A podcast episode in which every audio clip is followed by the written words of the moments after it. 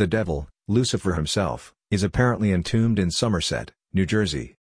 This legend is super creepy. New Jersey loves them some devil-related folklore.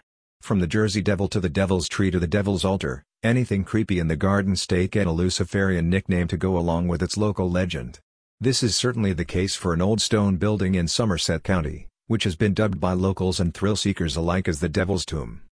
According to gossip, internet speculation, and one decades-old issue of a magazine called Weird NJ, this stone building was the location of a battle between some monks and the devil himself. The story goes that they tricked the devil into attending what he thought was a human sacrifice, then chained him to the ground and built the tomb around him to trap him inside.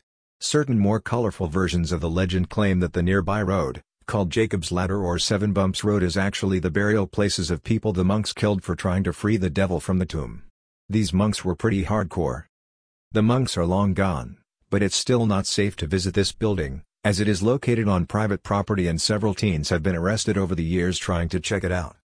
The authorities claim it's not a tomb at all, but rather nothing more than an old cistern, whereas at least one paranormal investigator with knowledge of the site says the metal beams on the roof of the structure and evidence that chimneys used to be there indicate that it's likely the building was once a crematorium.